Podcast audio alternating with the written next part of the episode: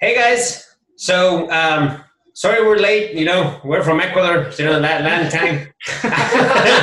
so, so, yeah, man, I'm here. I'm here with with Chris Wolf, the big bad big bad wolf. He is, you know, it's been a whirlwind since I met him. You know, just uh, our friend Johnny Lopez. Like we were just we were just talking. He yes.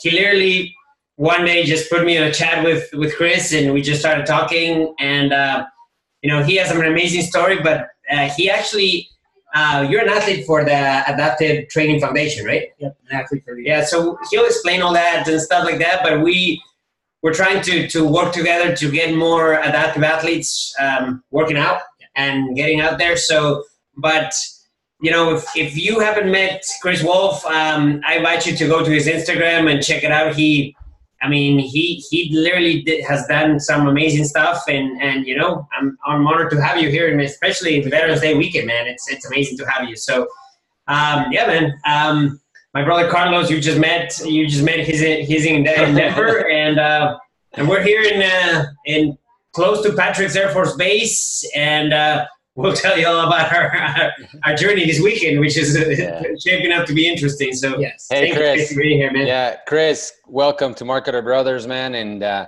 this is the the twin brother that is not a twin, but we look like twins sometimes. So um, yeah. I, I, he looks older though. Yeah, it does. I can see that. a little bit of this extra going on here. Yeah, right.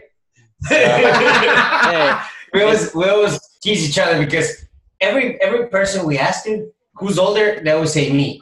And I'm like, oh, shit. so you you are you are you are the only one that says that had said me. So yeah, yeah, thank that, you. That, that's good. You. That's good. Yeah. You're, you have a special place in my heart now. no, I think you guys talked before the interview. Now I know. Actually, when your picture showed up and he's like, "This is my brother." this is my older brother. No, Chris, man, we're so honored to have you here and uh, for you to share your story. We we've been wanting to do these interviews with with veterans, that people that have served, like you, that you know have have gone to the ultimate sacrifice uh, for us. And uh, in in honor of veterans, this whole weekend we're interviewing a lot of people. And man, uh, when I heard your story and and Ricky spent some time with you last weekend running a, was it a beast a Spartan? Yeah, it was two, two weeks ago, but yeah, it, it, it was the Dallas Beast, the Dallas Beast. So.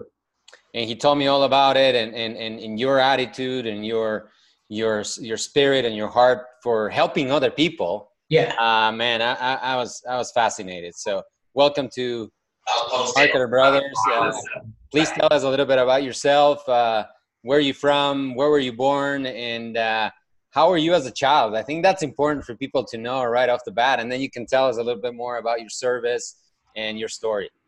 Uh, like my name is Christopher Wolf. Um, originally grew up in Southern California. I uh, grew grew up in a split household. My mom uh, made some bad choices, so my dad took me on as a single father and my older sister. And uh, we bounced around from houses when we were younger to, to find a permanent location. And a small town in California called Hesperia. It's uh, in the Mojave Desert. Uh, we have two two major exits. If you pass one, you you, you got to turn around and hit the other one. Otherwise, you've gone completely through our town.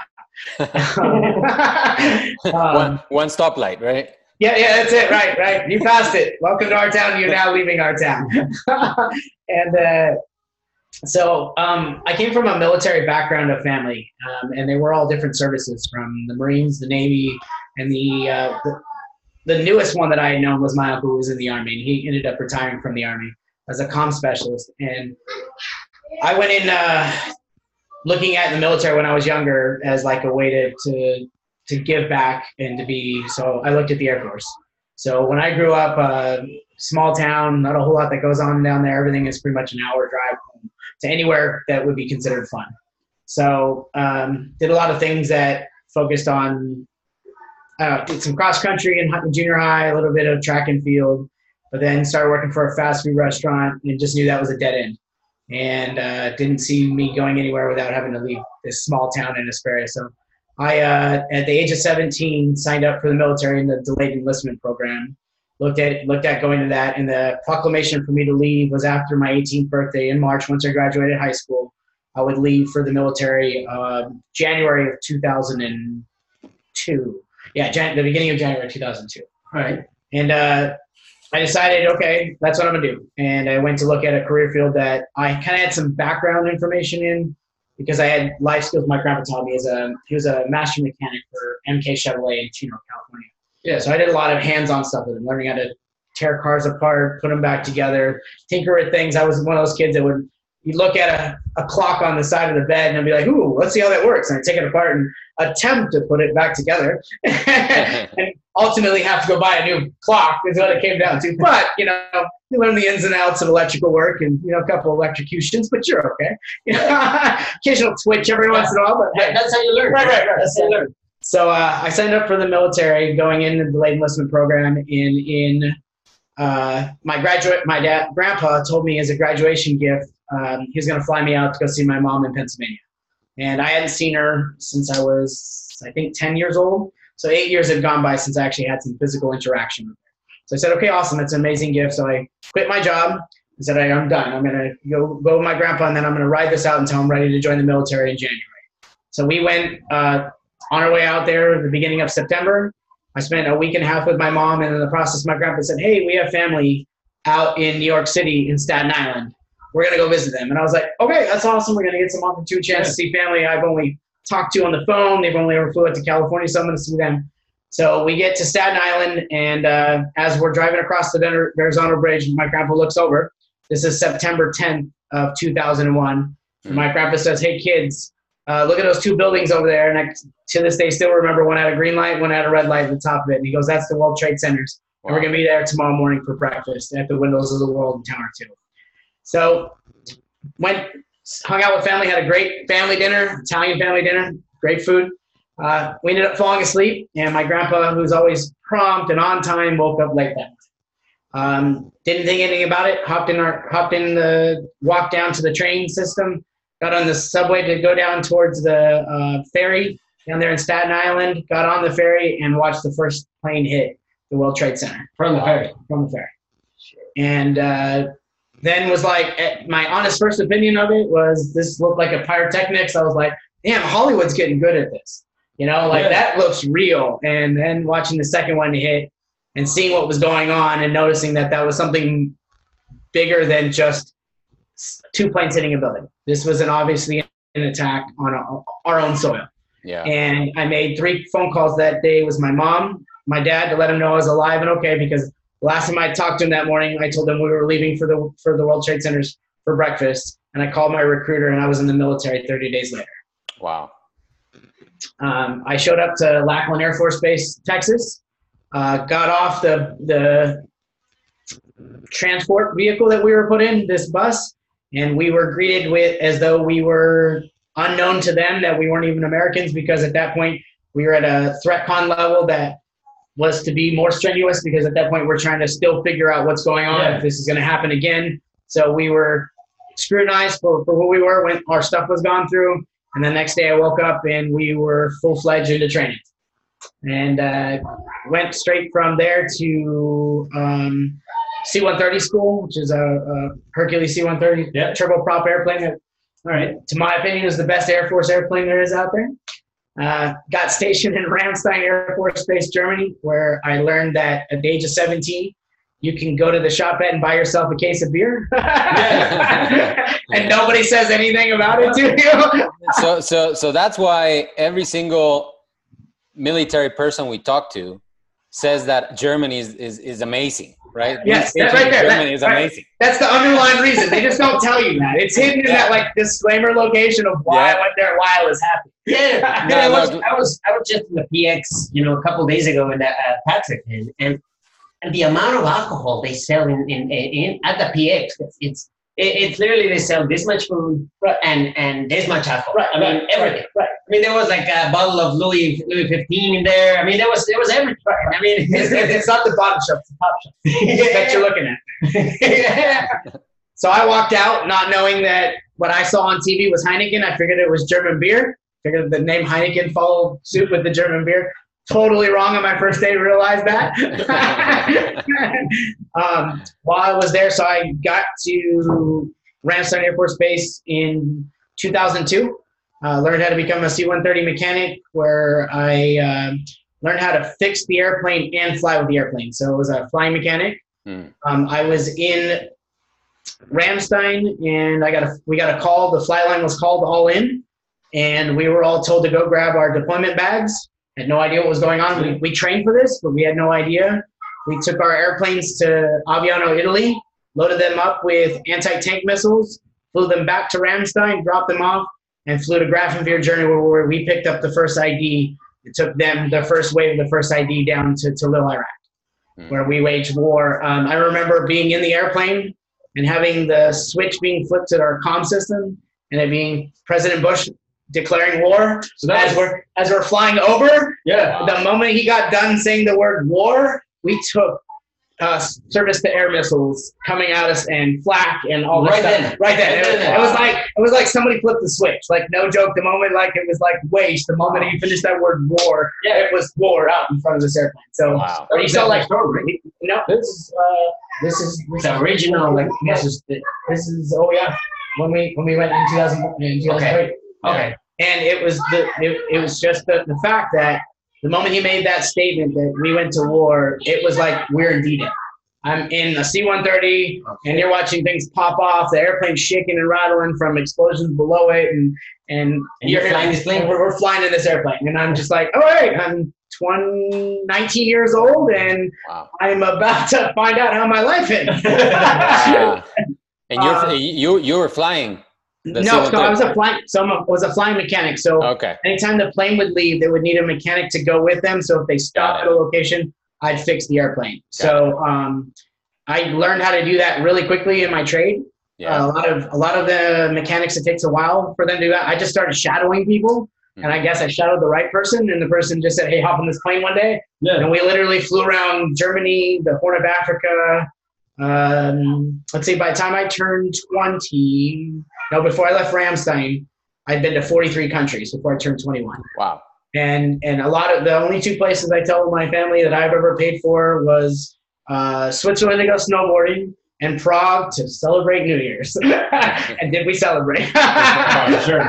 I bet. So, but um, then from there, I got orders to um, Ramstein Air Base, Korea, where I got to suck on a gas mask, as our guys do here in OEW. But we did it for fun. No, no, no fun. No, no fun. Um, preparing for a war that still could wage at any moment, which is a, a true statement out there in Korea.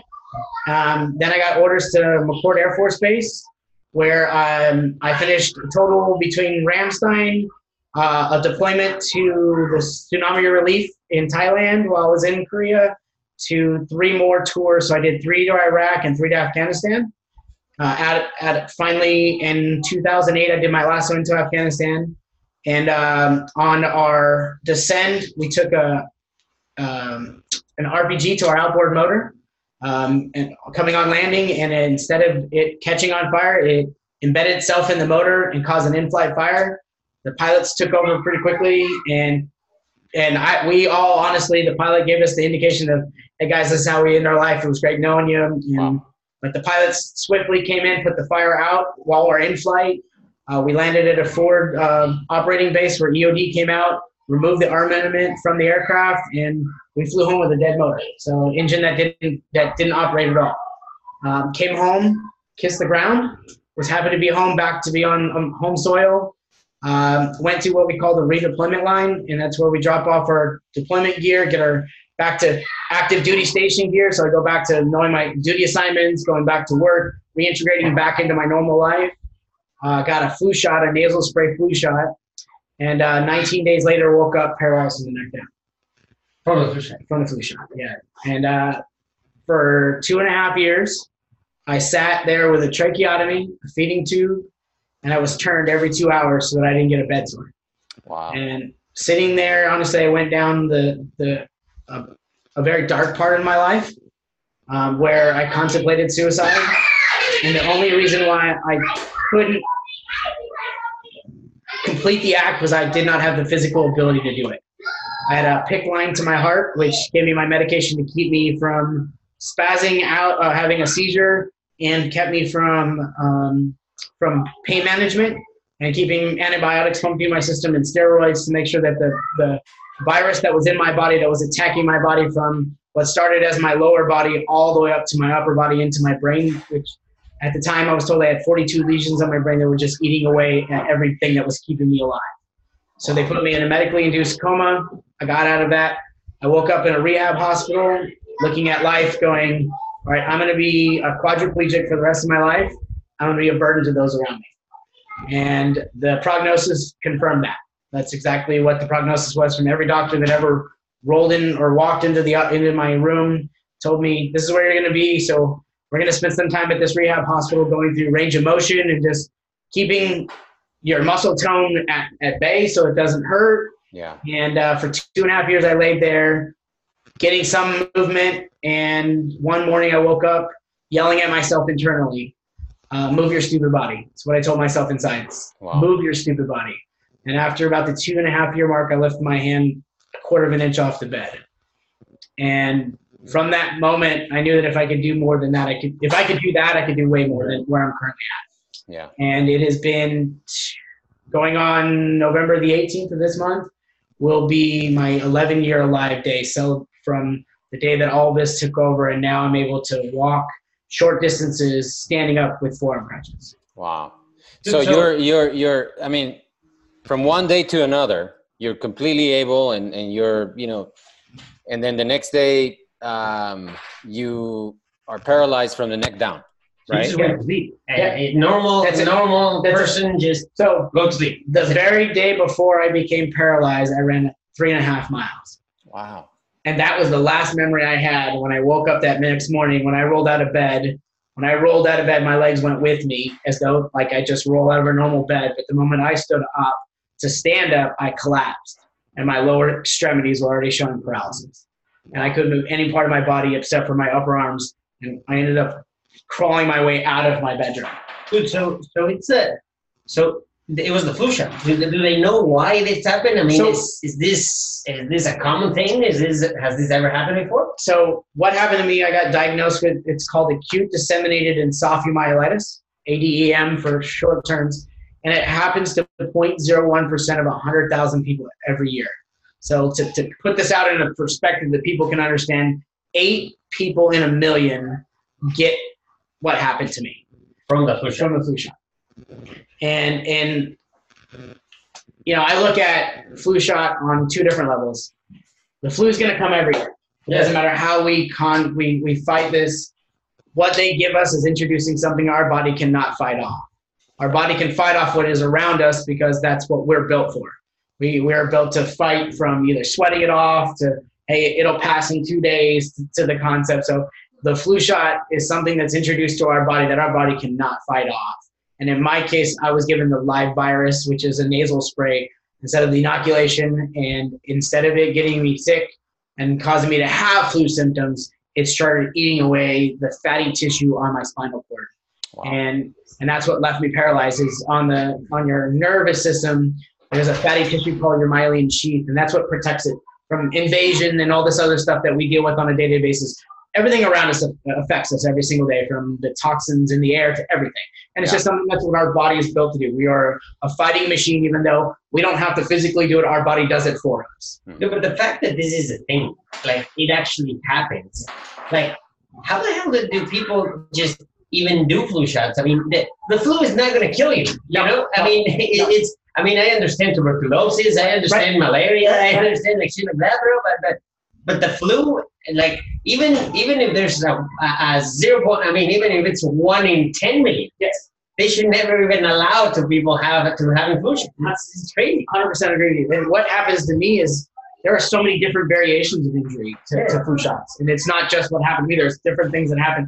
There's transverse myelitis, which is uh, par- paralysis from the waist down. And that number's even higher. Guillain-Barré is even higher than that, and it still happens. And that's the biggest thing I try to explain something. What we're doing by paying for this flu shot, and I don't care how you look at it as in any form or fashion, you are padding the pharmaceutical pockets twice. One, when I give you the flu shot, who your doctor recommends and mandates or says you must get your flu shot. When you do get sick from the flu shot, which nine out of ten people start to get still get the flu symptoms, they run to Walmart, Walgreens, the doctor. You either get a Z pack, you either go to get Robitussin, you go TheraFlu, whatever you want to do. Congratulations, that pharmaceutical company owns not only the flu shot but also the remedy. Right. So I've given you the injury, and I've also given you the way to correct it. So all you're doing at that point is padding their pockets. And every year, the CDC they just came out and literally said the percentage of how much this shot was effective, and the number is so low to compare to how much it wasn't effective that it's it, it's astonishing that people will even still go get a, a shot Oh, when you, when you know the difference is so low. Like you, you, you put out a number, say six percent, it was affected. Yeah. uh, what about the other ninety four percent that it wasn't affected? That number's higher than it was affected. I mean, 50-50, okay, I'll give it to you. It's a probability chance. yeah, You know, one and two, you know that kind of stuff. But when the numbers three and four get Yeah. get hurt, like it's like this Yeah. makes no sense. But the pharmaceutical companies have, have done such a good job at this that, Yes. that some people think you you're crazy for not having a flu shot. Like like straight up, I've been told like, dude, you need to get a flu shot. You need to get a flu shot. You need to get your kids a flu shot. And I'm like, really, man? I mean, and I and- and I, I just I just don't want to get a shot or something that's that's just gonna give me the sniffles for a couple days, man. You know, but but now that I I mean I know this, I mean, dude, this this this is just crazy. And don't get me wrong, there are diseases out there that we've eradicated, polio, things that we have proven the fact that it has happened. We have Yeah. eradicated from vaccines because we created it. But the fact that this thing has to be recreated every single year is the, the biggest thing it comes down to is the same flu that you got is not the same flu. So say we are in the same, you sneeze Yeah. on me, I get it.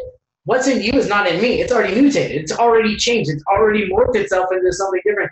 Where polio or something along those lines is what it is. You know, Yeah. and if you can era- eradicate it from a vaccine or, or something in, in, that we've already proven, Yeah. that makes more sense. You know, so uh-huh. people come to me like, and that's the biggest thing I get told all the time. You're an anti-vaxxer. I'm like, no, I'm not saying no to anti-vaccines. I'm just telling you there's no need for a flu For shot. a flu shot, yeah, Right. yeah. Because even if even and a lot of people like, people die from from not getting the flu shot. That's a total lie. They die from complications. A lot of that comes down to you were sick and you didn't go see somebody because you were sick. You let it just get so bad that Yeah. you died of pneumonia or you died of something. Something in your body couldn't fight it off. So now you have to go get something. Well, why introduce yourself? At that point, you're already giving yourself the loaded weapon. Yeah, I mean, you're already sick. Yes, go to the doctor where you're Right. already sick. But Right. why? It's like it's like you know, this weekend we're, we're jumping off perfectly good airplanes. You know, Right. right? But but there's a reason for that. But why would you get yourself sick when Right. you're completely healthy? It's like knowing your parachute has holes. Yes. I'm gonna go jump out of an airplane. And then you Right. jump on an I know it's got holes in it, but the probability of something happening could be this. And- and- but it's still got holes. And that's that's the underlining thing is it's still got holes. Yeah, that's nuts.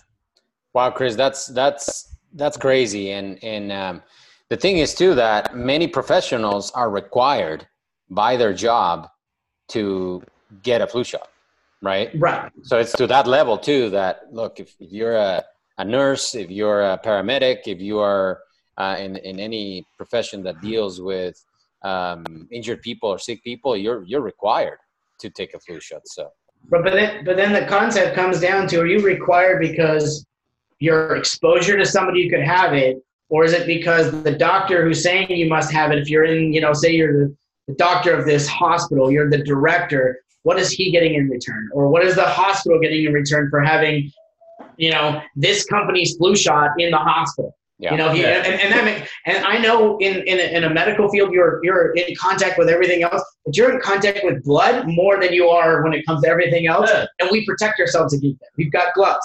So a lot of my friends who are nurses are told, well, if you don't get it, you got to wear a mask. Fine. If that's what the, if that's the downfall, I'd rather take a mask because then I can just take it off, throw it in the trash and go home. You know, you know, I don't have to worry about the, the possibility of looking at paralysis or looking at I mean, there's a girl who got a flu shot for the, the, the Washington Redskins, and she got what's called dystonia. And it is no joke that she can't stop having tremors while walking slowly. She starts having body tremors that she can't control, but if she walks backwards, it stops.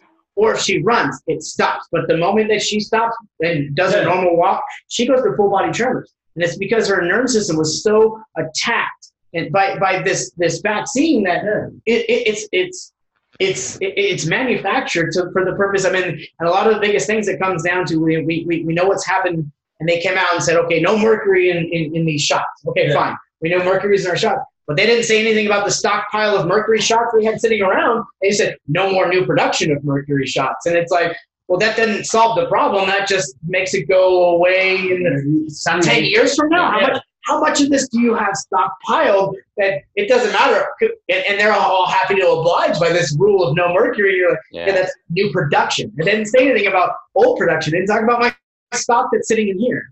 Talk about a business, man. Talk about a double dipping. Yeah. Jesus Christ. Okay, so Chris, uh, two years in bed, right? Yeah. Two years in bed. After two years, you basically beat yourself up mentally. Yeah. And and and you're able to lift your hand two inches. Is, is that what you said? A quarter, a quarter of an inch. A quarter of an inch. Wow. Yes. But that gives you hope. Yes. That that that that little movement that you made gives you hope to to keep fighting, right? Yes. So tell us, so tell us more. What happened after that? Like, eh, like, all right, you found out you, you started this. Then, how did you get from that to freaking running a beast in like two weeks ago, dude? so, laying in a hospital bed, lifting my my hand a quarter of an inch off the bed, like the look on the face, not my own, obviously, I can't see in the mirror, but the look on my face of my nurse seeing that happen in front of her, like at first she thought it was a spasm, but she saw me do it again, and it was just like, all right. From there, what they did is they started introducing electrical therapy, and that is to to fire off the muscle belly with an electrical source to get it to to to fire off more. And what that did, honestly, honestly, was very painful in the outcome of everything. Not now, but at the time, because what that did was open up nerves that didn't have connectivity and I went through the worst pain stage of my life. I, I went from every narcotic all the way to methadone. And just to get the pain to go away, but I knew that if I had that pain, that was a sign of something. Yeah. And I would I would feel the pain radiate from one side of my body to the other. It's like, all right, so trying to break through that was one big barrier that I had to get through. Once we were able to get my medication under control, they started doing a little more electrical uh, uh, therapy and what I got at first was just movement in my left hand. So I was able to start slowly with the electrical. There's a glove that fires off, and they'll put the electro electrodes here and fire it off where it would squeeze it. And then eventually they would have me hold onto a ball, and that ball would squeeze, and I would start to get muscle tone in the hand. Mm. And then they did something that I honestly would have thought would have been something from somebody's like brain, like experimental stuff. And yeah. And it was once I had my left hand and I was able to do motion with my left hand, I had nothing on my right side. I would I would be able to lift it up because once I did um, therapy, it's weird that the body knows how to correct itself when one side strengthened, yeah. the other side gets strengthened. And it was just weird to do that. But with this motion, it's actually more than just muscle belly. It's nerves and everything else that go along with it. So what they did is they stuck my left hand into a box. Okay. And in between this is a mirror that mimics the other side. So they slid my other hand in the other side and had me squeeze my left hand. And we did it for two days. And I was like, this is a joke. Like, this makes no sense. Why are we doing this? On the second day, they pulled my arm out and I went, and what it is, is it remapped my brain to think that it was my right side moving, even though it was my left side. Wow. And, it, and it's weird how the body works. And it was just that your brain is, your body and everything we go through is a muscle memory. Yeah. Going back to what I remember before, well, obviously two years has gone by, so the memory of it is deep, deep down inside. You know, I, I honestly, right now, if you ask me, like, do you remember what it feels like to run? And I was like, nope. It's like, it's been so long, you know, and that's the biggest concept is once my hand knew that I could do that, it remapped itself to make it my right side. And from there, we went to another electrical stim instead of firing it. I was able to get my hand grip. And from there, then they introduced me, which is a uh, fly press machine. And it's, uh, I literally got my arm strapped to, to, to pads and once I got to this point, I just barely pushed every single day, barely pushed and barely pushed. And every day I would go a little bit more, a little bit more, to the point when I left the hospital, I was able to bring my arms. I mean, there's no, there's no weight on it per se. Like they would add like small little two pound weights, but nothing yeah. you'd see in a gym now where people are like, oh, that's like 200 pounds. I can, I can fly press this. I can fly press 200 pounds. No, no way. At yeah. this point, I am, I'm baby muscle. I went, I was 25 years old when this happened to like a three year old, maybe even less. Well, you know what? Probably like a six month old when it comes to like the actual muscle tone and all that other stuff. So I had the girth of the muscle, but I had no strength at all of it. Wow. And uh, slowly started working my body to the point where they would go, and then I was given access to the Wii Fit, and they strapped a controller in my hand, and I started bowling. No joke, started bowling, and I was able to get swing motion in my shoulders. Tried the other side, swing motion in my shoulders, and when I left the hospital, at about a little bit over the two and a half year mark, I was able to roll myself out of the hospital on my own. Wow. How many how many hours a day were you doing? Uh, it was three solid hours, an hour off, and then another three solid hours. Wow. Full so time job. mentally, dude, mentally, like you know, obviously when when this happened and you had that that that entire thing, you know, I wanna I wanna end this. It's, this is not happening. But so mentally, I mean, did, did the hope of you getting better every day did that did that keep you going? Or like what kept you going through all this? Because I mean, it's it's it's sucky. I mean, it's it's it's crazy, you know. But but I, how how were you mentally throughout this until you could actually roll yourself into in, out out of the hospital? You know? Well, honestly, every day was a swing because there was days I would see motion and Yeah. then I would see a day of setback. But a lot of that comes down to once you fire off a muscle and you don't fire it a lot, and then you fire it a whole bunch of times, you can't do it the next day because the muscle's tired. And, and I didn't know that because I didn't have the feeling. So to me, it was like I would go and do presses one day and be all the way up this far, and the next one I'd be like, like I couldn't do nothing. I was like, this is, and and it felt like it was constant setback after setback after setback. So so you're you're basically failing through this Yes. whole thing. Yes, that's it, and that, and that's what it sucked because it was like I would see all this forward progress for one day, and the next day nothing.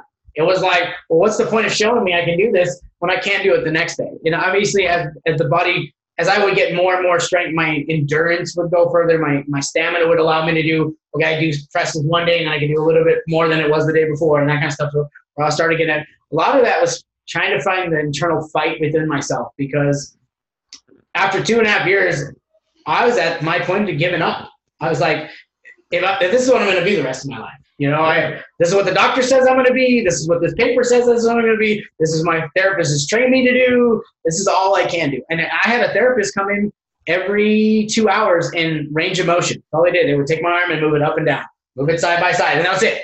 And and and, and then she'd be like, "Can you feel this?" And I, all, all I could feel, honestly, was the fact of the air that she was causing that would rush past my body. That's it. I couldn't feel the muscle move. I couldn't feel my arm lift off the bed. I had zero feeling. So going through of like trying to understand what the feeling felt like was like to explain it. It's like constantly having like a dead leg where it's asleep without the tingling. Where it doesn't matter what you do, it's not moving. You know, until you finally get blood flowing and all that other stuff too. So that's what it constantly felt like every single day. But trying to find the internal fight that was my biggest thing, my biggest hurdle that I had overcome. And what got me through that was realizing going back to the moment when I lifted off my that quarter of an inch. I Yeah. figured, well, crap, if I could do that, there, what more can I do with this? Let's Yeah. let's add another quarter of an inch. Let's add, you know, Yeah. you know, and, and at at that moment, I would have never known that my lower body was coming back. You know, it took so long for my lower body because that was the one that was attacked the most. Yeah. Was the lower body. So that part atrophied completely. I, I was at one point I could put my hand around my ankle and touch fingertip to fingertip, and and it just there was nothing there. You know, and, Wow. and electrical therapy brought some of that back. A lot of it was finding, uh, you know, an internal push of trying to figure out what I could do with what my lower legs. You know, if it was from you know leg presses with with like pushing a ball or something. You know, learning to find a piece of equipment that wasn't like at your average gym. Just I'm gonna try this, see if this works or not. Yeah. That's, But Alright, you- so but- but- you but you- out of the hospital, right? Like you, you, you finally got your arms, right? So, so you were out of the hospital, and then, then what? What did you do with your life? So I went back to active duty military from that point on. Right, right back. right back to active duty military where they said, okay, well, you're not an aircraft mechanic. You're trained to be an aircraft mechanic and you're an NCO.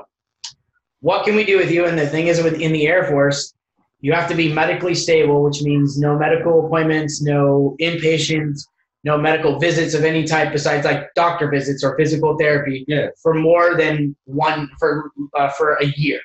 So I go through this time frame. I I go back. They send me back to uh, to work in a hangar. So instead of working on the flight line I, like I was doing before, I went to now became uh, maintenance supervisor where I monitored the maintenance that was being done on the aircraft. So I was a scheduler. I would schedule maintenance. I would schedule my workers and that kind of stuff. So I went back to doing the same capacity I was doing, but at, like an NCO that would be like a like an E E six or higher. At this point, I was an E five, and as a staff sergeant in the Air Force, and I was like, okay, I can do this job. While I was in, um, I tested for my E6 and made it on my first try in a chair. So I made uh, tech sergeant. As, and in my career field at the time, the cutoff to make uh, E6 like an average was 13 years. Okay. And at this point, I was only at my eight and a half year mark. And I had made it on, on the cutoff score to be able to make it eight and a half years. So I was like, okay, well, made my promotion. And they said, okay, we need somebody to start taking over uh, a section. Now you're in a role where you're supposed to be in charge of people making bigger changes.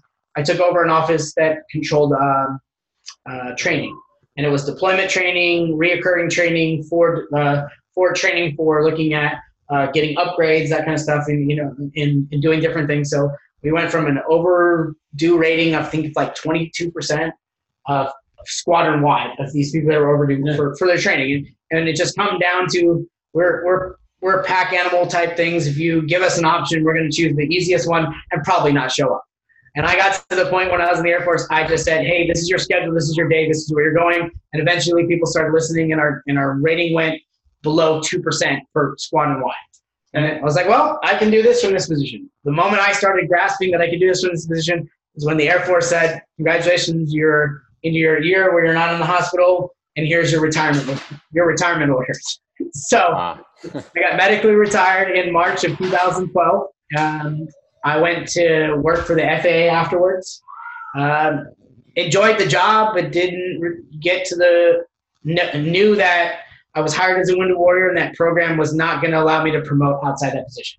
And, and, and being in the military, once you're in that position, you learn it, you hone your skills, then you learn what it takes to take the next step on. That's just how we are. We're all about uh, making sure that we progress in our own our own field, learning more and more as we go. And I, I, I got a blank look in their face when I asked them what it took to, to get out of this position, and and I, and knowing the other person that was in my counter position, she'd been in it for 18 years, so it didn't look like I was going anywhere. And I was like, this is not for me. So I um, said to myself, you know what, I'm going to do something to hone back on my skills. So I went started to look at um, shooting archery at a Paralympic level Oh, trying to trying to become a Paralympian from shooting at, at tournaments and getting classified and doing all this stuff.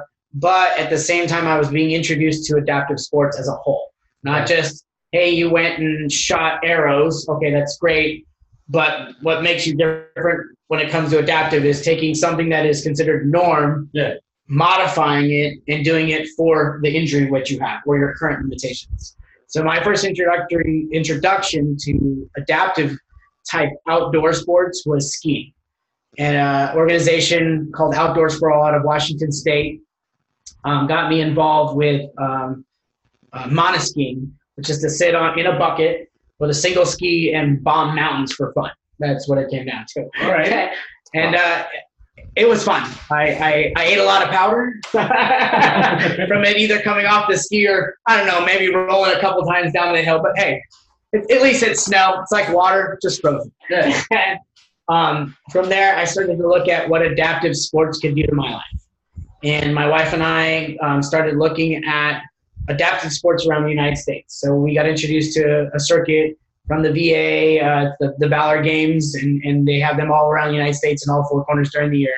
And it is adaptive sports where you compete with people close to your injury level from everything from weightlifting to, to rowing. I mean, it, there's it's endless what we can do. Um, what I love about the adaptive world is give me something that's considered in the able body world, give it to me somebody that's in the adaptive world, and you're going to see this person work, in my opinion, harder than this person because what they're going to do is going to push their limitations where this person's just pushing to the point where they train to. Where this person's giving everything they've got to, I train to this level. Let's talk about. Uh, I mean, a, a lot of athletes. I don't know if, if that happened to you, but what I've heard from from Lopez, from Earl, from stuff like that, that they they're always in pain. Also, Yeah. You know, it's not just it's not just the limitation. It's dealing with the constant pain. You know, I, I once asked Lopez, like, dude, like, like you know, how it feels like to to run that in, in New York City Marathon. You know, it's just like, dude.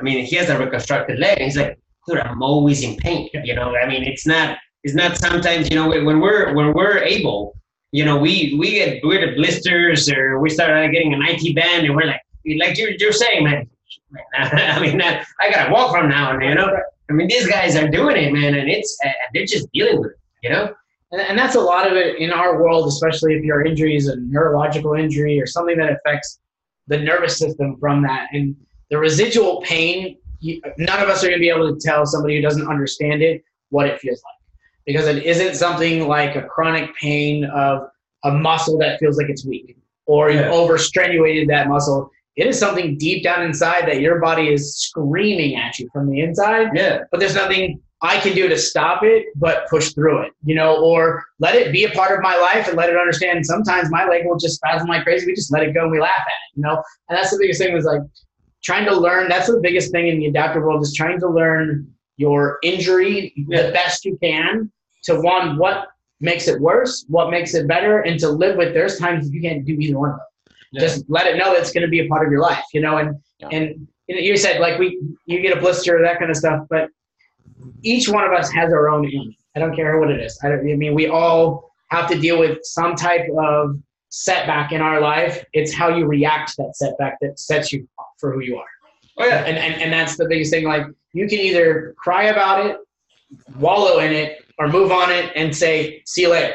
Yeah. No. Yeah. Well, like uh, Amanda Sullivan, you know, she she said something to me in, uh, in the uh, in the Agoge, you know, in the Spartan that she she's like, "Are you gonna focus on the darkness, or are you gonna focus on the sun that's gonna rise the next day?" Right. You know, it's it's up to you. It's really it's really up to you.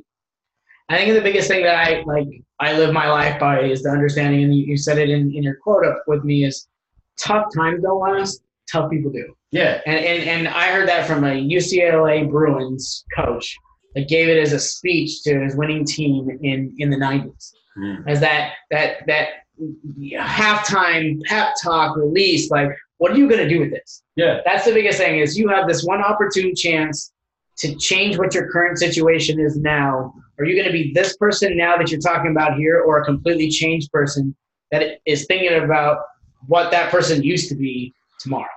Yeah, you know, and, and, and in, in life, you know, not just not just you know uh, physically, but you know, in, in general, in our jobs, in, in our careers, in in, a, in a, being an entrepreneur, you know, it's it's you know, actually, Rudy Reyes said that to me, like, change your situation, improve your situation, you know, and like, you know, I, I hear people all the time, you know, saying things like, all right, you know, minimum wage sucks, man, and you got to raise the minimum wage, and it's like, have you thought of actually earn a learning skill that that will get you above minimum wage Right. you know and, and that's it just applies in everything in life you know in, in school in everything you do it's just dude you, you it's up to you to improve your situation it's not it's not it's not the government it's not your parents Exactly. it's it's you got to do it and and and you know in your case you you had to you know i mean you you, you were forced to and, and and you were able to overcome it but it's I, I I it, it makes us able guys, man, think. I mean, look, seem like pussies, really. Because I mean, dude, it's like we complain about the, the the stupidest things, man, and it's just amazing. And that, and that's the thing is like in this when I was in Spartan World, you see somebody that is going through with an injury, and then you go by with my freedom grit chair, you know, and you Yeah. see me crank through this hill. And but what I see is how that person saw what I did, and that wheel turning in their head. You could see it Oh, because they're just like not not the fact like well look, this guy can do it. It's like now you start to think this person's thinking for themselves. Like oh yeah, what can I do to make this situation? First of all, I got to finish this race. That's the biggest thing. This I can put behind me because it's going to end once I cross that finish line. Because Yeah. whatever's causing this injury, I'm not going to be forcing down pressure on it, so I can go rest. So, and that's the biggest thing. Like I said with Amanda Sullivan, the same concept. Like you're going to be in the dark part of life, or you're going to be where the light is. yeah. And and and I I got to see my first race with her at uh, Loft Okay, and just seeing her Oh, push, year. yeah, and Yeah. seeing her push through that was just like whoa, like Oh, dude, I mean, this this girl, and and, and, and you know, she, I became friends with her in in in um, in the Agoge, and dude, she she's she's saying, all right, I, I gotta do this sixty hour no sleep race, uh, and and she's she's saying, you know, what keeps me through it is my unicorn duct tape. Right. Like she stands, she takes the crutches and and tapes unicorn duct tape, pink duct tape to her crutches, and she's like, that's what keeps me going, dude. And you know, she's she's doing miles and miles and miles of these crutches. I mean, she literally um, decided to to amputate her leg this year. You know, as we as we all know, and, and to to to get out of the crutches, and now she has a blade. And you know, we're all following her Right. journey of Yep. her learning how to walk again with a blade, and she's like, I was able to take five steps with a blade, and and, and it, it's just it's just amazing how, and, how and seeing the light in her face change from the first day she amputated it yeah. to where she is now. Like, if you could just do a time lapse video of just pictures, Oh yeah. you would watch this woman who has already defeated a lot Yeah. through her injury that she had, one after another, and then see these progression that she's changed who she was, that that they say who she wasn't supposed to be, and where she is now, Yeah. killing it with a leg that she, you know that she decided to, to amputate, and then seeing this picture change. And I don't, I remember seeing her with the walking prosthetic, the the, the, the blade that was just there, and just seeing her look on her face, and she walked down the street and came back. Yep. It was just like whoa and now with the blade and the whole nine yards and watching her the first day she she said on her page was like the first day without crutches and i was like whoa who is this woman like and then I realized, oh look it's the crutches tiger. And he was like but it's not. It's, it's literally amanda. Like this is so cool to see. Yeah.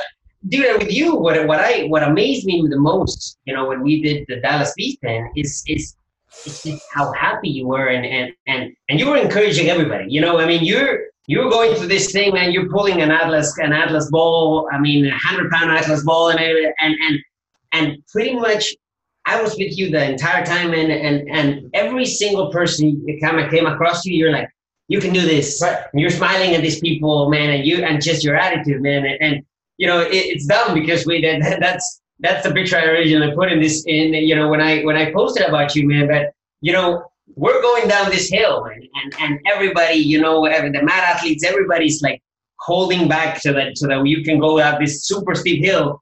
And you know we see the water station, man, and, and we see that Spartan had put a, a porta potty yes right on top of a of a flatbed truck. You know, I guess because it, it's probably hard to get it back in when it's full, you know, and right in the middle of of a, of a race. And you know, obviously, it's not handicap accessible at all. And, and you're like, dude, you gotta get a picture of this, man. You gotta get a picture, and and you get right next to the flatbed truck, man, and you're like. You know, and I'm, and I'm snapping a picture, of like you know, and just just your attitude throughout this entire thing, man. Just, I mean, we were in we were in there for nine hours, man. Yeah. You know, and and and that just amazes me how how how how how you have that positive attitude, you know, and then I get to meet your amazing family, you know, and your children, and just how positive they all are, and, and how you are with them. It- It's just it's just amazing. and, and the biggest thing like with OAW, they're of their you know their commitment to make sure that they honor, empower, and motivate. Yeah. And, and that was what I my biggest thing. Like people tell me all the time, you're an inspiration. I don't tend to be an inspiration, and you'll you'll talk to a lot of adaptive athletes and people with injuries and that kind of stuff. I'm not out here to to prove to anybody else for myself that Yeah. I can do something. That's the first thing it comes down to. I want to motivate somebody who's sitting where I was 10 years ago Yeah, to see that I'm doing this now, and I want to motivate them to let them know that there's something out bigger than themselves right now. It's out there. You just have to find it. And, and, and whatever it is, from a Spartan race to you becoming scuba dive certified, skydive certified, if there's something that's out there that maybe you wanted to do prior to your injury, or maybe you were born with this injury yeah, there's nothing in this world, and I tell this all the time. I hate the word I can't. And I got told a lot by the doctors, you can't do that, you can't do this. And this is what I tell a lot of people. When the world tells you you can't, tell the world to sit back and watch from what I'm about to do. yeah, And, and, and doing that allows me to understand that there's nothing out there in the world that I can't do. I don't care what it is. I the way that I'm going to look at it this way is the way you say I can't do it. I'm going to do it some way or another that benefits me. Even I have to modify it to the point where it looks like I'm bubble wrapped from head to toe to do this. And and the reason why I'm bubble wrapped or whatever it is that I am is for my safety, so I don't hurt myself anymore. Because I know that I can put I can push myself past my injury that I currently have and do damage and reset myself back to, day one. I know that. But what I can do is realize, okay, this harness or this rope or or something that I can do to put safety as the forefront in front of me, I'm going to do that first. That way, I know that I'm not going to go backwards. That's I have to understand that. yeah, Going backwards is the worst thing I want to do. Yeah, I want to yeah. move forward. I get with my with with doing Spartan races. I can twist my leg and then be down for a little while, but I'm still gonna push this part of my body, not the side that's twisted. I'm not gonna stop. That's the biggest thing. Is dude, you, you you'd be surprised how many people you know, and and you know, I I follow the whole Lopez thing, and I try to Lopez people into a Spartan races all the time, you know, and and uh, and you'd be surprised how many people just tell just tell me, oh yeah, you know, I gotta train, I gotta be in shape for this, and and and and it's just, you know, they. It, these and and and, that, and I see people in shape, you know. I mean, and, and coaches in my gym, man, that that are like, no, man, I'm not, I'm not, I'm not in shape enough to do Spartan race, man. And I, now I have your now I have your videos, you know. Like, like to myself, so I just take out the video, man, and you're like, check this out. and, and I tell everybody the only thing that's a shape is a is a, is a circle, and you're not a circle. Yeah. You know, it's not. A, you're not a square. You're not. You're not a triangle. So when you say you're not in shape, like you're not yeah, a square. You're not a circle. You're, you're not a that's rectangle. A that's a good one. But that's what. I, that's what I will answer people. Well, I'm not in shape. It's like, well, well, circles aren't doing it either, or or, or rectangles aren't out there. There are people doing this, and and I know people that have seen a sign from the side of the road that said Spartan Race, and they showed up in uh, Chuck Taylor or something that they were not prepared to do race, and they're out there doing it. There's there's nothing that stops anyone.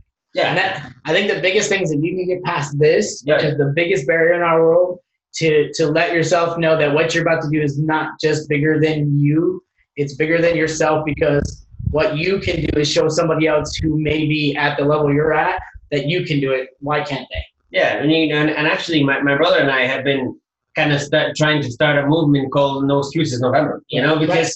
it's just people are making excuses about everything. You know, from from their work to to to their fitness to their nutrition, and and that's exactly it. And I mean, it's it's why put an excuse on on something? You know, actually, Lopez told me a lot of that because you know one day uh, my left hand, you know, with Spartan, I actually had to start using my left hand because you're used to always being a righty, you know? Right, right, right. And, you know, I literally told Lopez one day, man, you know, dude, I can't write. I can't do anything with my left hand. You know, I, I think I actually told him, dude, I can't even wipe my ass with my, with my left hand, you know? And, and he's like, why not? Just put a sling on it, put a sling on your right hand, right. and just use your left hand for a month and you'll be able to do everything, man. Dude, I've, to, I've told probably that to 20 people in my life, throughout my life. Yeah. And everybody's like, oh, yeah, man, you know, your left hand, you just suck. That sucks, man. You know, and, and Lopez, the one arm man. Right, right. One, you know, one arm, one yeah, he's like, he's like, dude, just do it.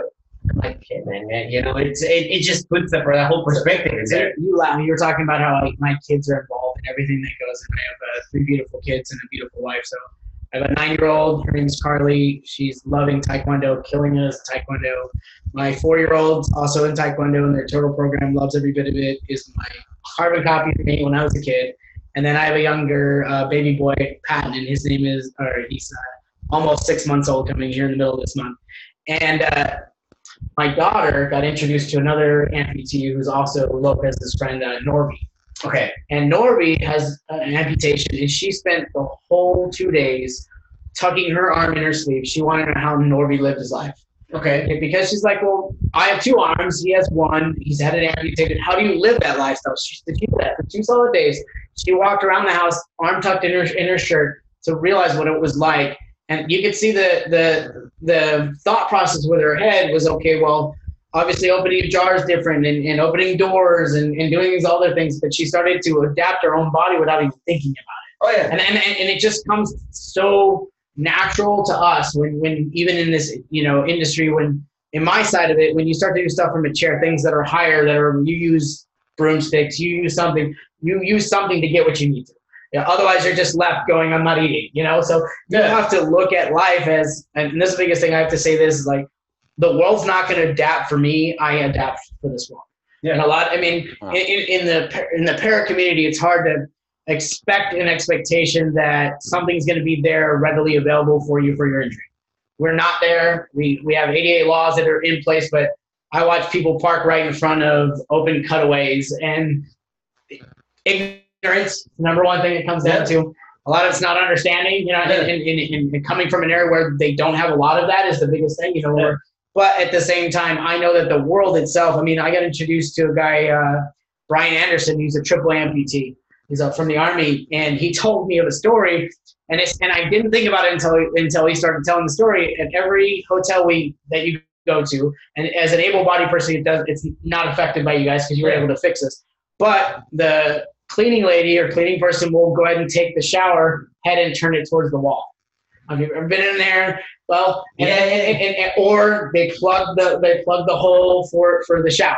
Okay. One way or another, one of those things are done in a shower. I don't, I don't know if it's a, a manual thing or it's just something that they do to make sure it's clean, or somebody comes by and if it's not plugged, that's how it's, it's a notification that it's clean or not. Okay. So I don't know what it is. But he gets in there, and it is literally the worst one for him as an amputee. The shower head is turned toward the wall. And he said he looked at himself, was like, well, I'm either going to take no shower or I'm going to figure this out.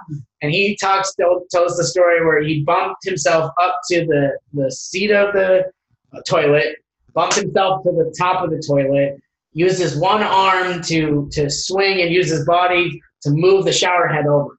And, and but just to take a shower. So he only has his left or his right arm? Uh, one of his, so he has a prosthetic on one side, and, and then the rest of it, his, he has a natural, his, his natural arm, and I can't remember if it's right or left. Okay. But he used himself to swing off of the bar to be able to move it to get this through. Yeah, something that we take for granted that it's so simple. Right. You know? And- but what was funny is the way he's explaining in his head how he's thinking of all Yeah. the things that going through, and you, and you start to think like as you go through uh, an obstacle, of Yeah. course, especially like a Spartan. Yeah. what's in front of you? What is it that is stopping you? First of all, you look at your body and you're like, okay, well, this is a let's say, you know, in our in our case where we did the and I hadn't done this yet, and it was amazing because every single time we came upon this, we have a option to skip it, and it's uh, a rope climb. Okay. Yes. And we roll up, and they're like, threw a harness on me, threw a rope over the top, and allowed me to pull myself over and under to the top where I rang the bell. And then that feeling of being able to do it. So when I came to that hospital, that the first thing that went through my mind is thinking, okay, well, can I tie off here? Can I do this? Like, how do I do this with my current limitations? And that's what's going through our head constantly of the smallest obstacle in front of us, if it be jumping a curb to, in this case, rope climbing, you know, and that's what you find in the adaptive community world is how we look at things on a different level.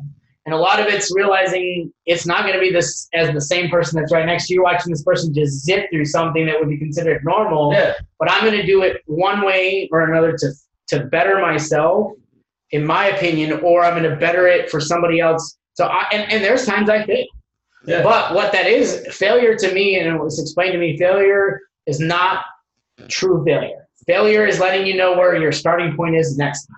Yeah. Because you're not going to allow that to happen again. You're not going to try to do it that same way again. I've already changed how I'm going to do it. I'm going to do Yeah. it this way instead. So it's taking that failure instead of wallowing in it and going, well, that's what I'm going to start next time. And then realize that there's a next step on top of that. And it may take six or seven attempts. Yeah. But at the same time, you accomplish, as we always say, the mission. Yeah. Dude, and, and now to the present, I mean, you skydive today, right? Yeah. I mean, you, you jumped out of an airplane today, and uh, and then you you're actually working towards ground school so that you can get your own. You can skydive by yourself, right? Yes. Good. And and and that feeling, being able to do something that had you asked me two years ago, even even months ago, this would have been something that's a potential for me to be able to do. I look at myself now with knowing this is a possibility now, Yeah. where it used to be a dream, or you know, oh, I'd love to do this. It'd be something that's on there. Being able to do this now, but looking at what it's going to take physically to for me to break my limitations, but what that's going to open up me to be able to do. So I can be on the road in an estate and drive by where it says uh, skydive I 35. I'm going to go skydive I 35, you know, you know, and that, and that's what I love about what we do is seeing once we have made these changes in our own life of taking those changes and adapting and using them not where our current home is, Yeah. using them somewhere else and pushing our limitations or going and seeing a new adventure that now I have this potential, but what I love the best is that person that's on the sideline seeing this, Yeah. seeing you do something. And and I, I mean, literally, I got contacted yeah two days ago on my drive down here, and a guy's like, "Dude, I'm super jealous about what you're able to do," and I'm like, "Join us." That's what my answer to him was. Exactly. And I was, and, and he like looked at me and he's like, "What do you mean?" And I was like, "There is nothing you can't do. Join us. Come be a part of this. Do something where you can do the same exact thing that we can get a guest show So, so Zoe, Zoe just just showed up and lay in the bed. So if you guys see shaking, Zoe, Zoe, let him sleep. and and uh, and that's the biggest thing is taking the, the what we have in our life, introducing new people to it, and that's the biggest thing. Like it takes an introductory to something to change your life. I, I don't care how it is; it just doesn't show up on your lap. It's just not. But seeing it either from a distance or being a part of it allows you to start a stepping stone that will change your life forever. But what is also changing is those around you. And you may not be ref- directly trying to do that, but just letting you know that there's bigger things than just yourself. And you you gotta be the light in everything, you know, right? I mean, it's it's it's not. I mean, you you are being the light in that, and we all we all. I mean, everybody can be the light in their own in their own community. You know, just just be the change. Yeah. You know, I mean, eh, stop complaining. Be the change you wanna be. You wanna have in the world. You know, view uh, have empathy. You know, and it's just it's not. You don't have to have suffered. You know, something like crazy like you have, but every all of us man. All of us can be an inspiration in our community an inspiration to our kids an inspiration for to our co-workers. Just just just be be something somebody that, that you know the i one of the things that that profound that changed me a lot is is you know the saying i have two daughters and that and my and and it was like you know close your eyes think think think about your daughter dating somebody like you and did, did you smile? change, change. Yeah, you know, it's just, be that example, man. Be that example for your for, for your people, for your friends, for your community. You know. And the biggest thing is understanding that not every single day is going to be the best light of who you are. Yeah. There's just days that you're going to go through a rut. There's going to be setbacks when it comes down to it's the concept of understanding what it currently is. Don't unpack. Yeah. That's it. Like deal with it when it comes. Just don't unpack and stay there. Yeah. But if you unpack, you're there. Like that's going to be you. That's going to be that's what's going to define you. Yep. And a lot of people ask me like, "Oh, what do you do with your chair? What do you do with that?" And, and the best thing I explain to them is, I don't let the chair define me. I define the chair. Yeah. You know, I spend my time in a wheelchair, but this is just my means of getting around. This is not my life. This isn't, you know, I can live without it. I could. I, it would be a different way of getting around. I definitely would figure out a different way of living around it. Dude, I've seen you flip a chair. Uh, I've seen you flip, flip a tire. Yeah, I've seen you get out of your freaking chair, man. Get down there and flip a freaking Yokohama tire. Yeah, yeah, yeah. so, it's, It was just some random tire on a trail. it was just sitting on the side of the road, and I was like, "This doesn't look like it's in the right place. I need to move it over there." and it just and it just happens to be mile fifteen Right, right, right. after eight hours. Don't worry about that part. Dude, No. Chris, uh, it, it's it's. Uh, I'm I'm quietly listening because I'm fascinated, and a lot of the audience that is going to watch you in this interview is uh, business owners, entrepreneurs. You know, and, and many times uh, Ricardo and I see so many people along the way that get started in a business or are already in a business, and that they get derailed by small obstacles that they Mhm. encounter. So I, I thank you for dropping so many truth bombs along the way Yes. ab- about look, uh, no no obstacle is permanent. Number one, Correct. and number two, if you focus on the solution and you take it one day at a time and think about improving on a daily basis, because you've been on a journey of improving yourself, not only mentally, I can see, but physically, right? Yeah. Most of us don't have to worry about the physical part one bit, right? If you want to go to the kitchen and grab uh, a cereal box and pour some milk in it and stuff like that, I mean, we get that done like that. But Right. in your case, you, it, it's it, it's a lot more of a process, right? It's an adventure. Especially if they put the darn cereal on the top shelf, right? exactly. Exactly. Darn kids trying to get her, keep it away from me. so man, it's just awesome because I, I, I think um, this is the perspective that we need on a daily basis when we encounter an obstacle or we're thinking about quitting or we're thinking about throwing in the towel or uh, anything that might make us complain and, and, and whine and say, oh man, I don't want to do this anymore. When the reality is, uh, no matter what's ahead of you, there's people that uh, have it worse, number one. yes. And number two, uh, I see that you have tapped into that inner strength and in, in, that attitude that Ricardo has witnessed uh, racing with you. And now I'm witnessing for myself, and, and hopefully I get a chance to race with you as well one of these days. And um, you know, uh, because I think that everybody should get to experience something that they've never tried before. Right? 100%. Everybody should get out of their comfort zone and try something that they're fearful about, that they're not ready for, right? Because that's that's really the the, the biggest the biggest um, way out for people is like, oh, I'm not ready for that. Right. I, I haven't trained. I haven't prepared. I don't have the right shoes. I don't have the right equipment. I don't have the right haircut. I, I, am I'm, I'm ugly. I don't want to be on, on, on camera, right? Or whatever. So, Right. man, it's, it's, it's, it's leadership at its best because And- to me, leadership is influence. And Correct. you're, and you're influencing so many people with your example. I mean, you're, you're influencing us to uh, have a better perspective and just, just be happy with what you have and just try to be a little better every day.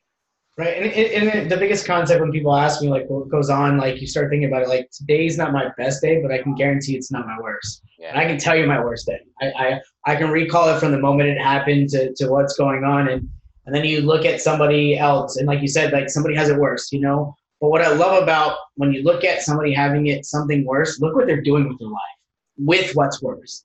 And you're watching them do something that honestly defies life.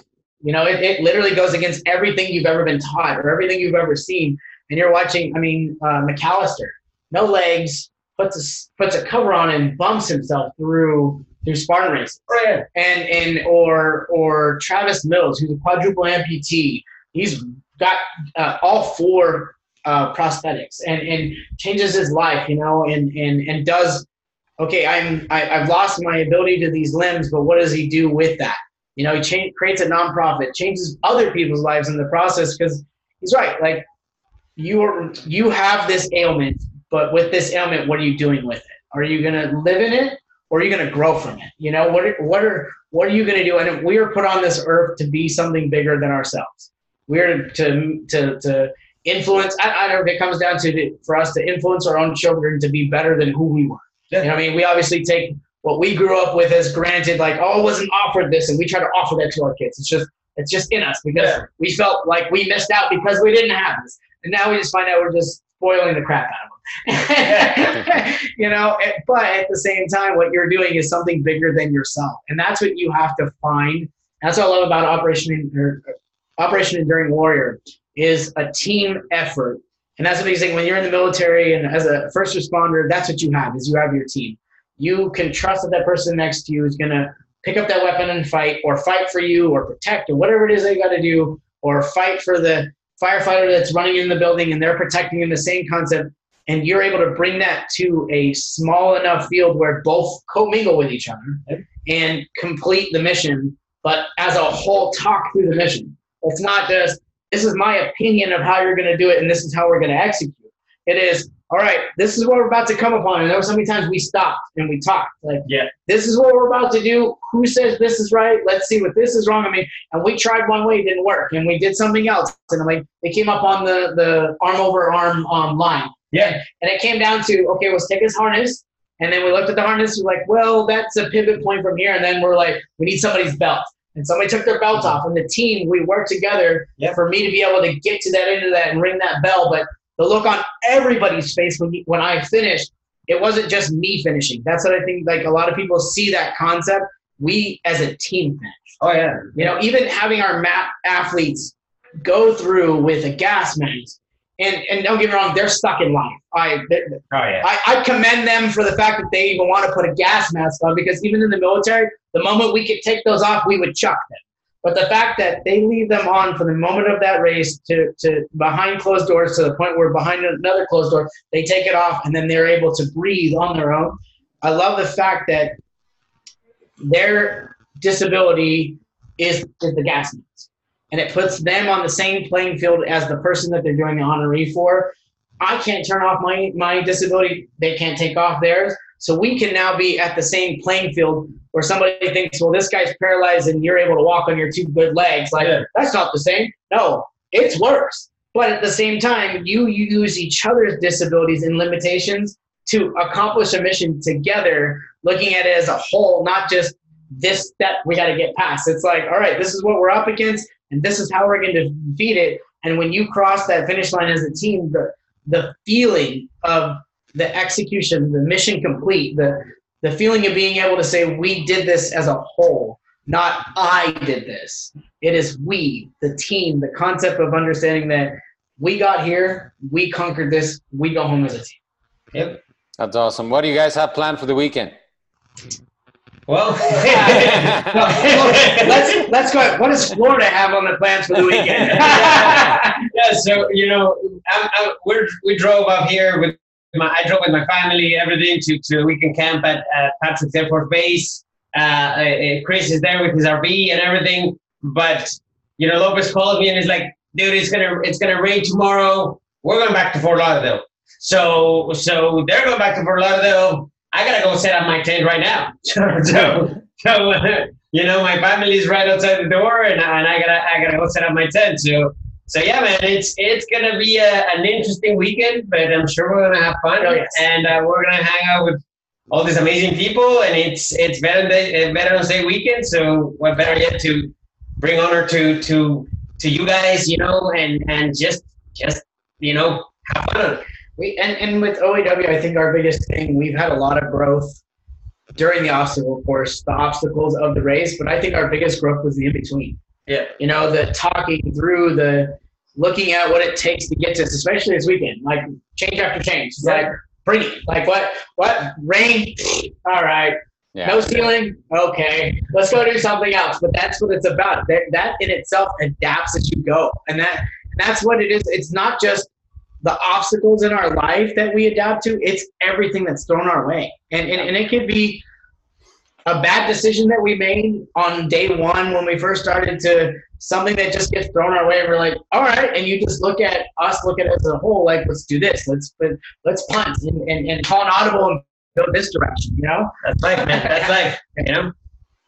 What would be the number one advice you would give to people out there as far as not letting themselves get derailed by obstacles in their life? I think the biggest thing is focusing on you're not who you you're not going to be the the always in your life the person you are right now.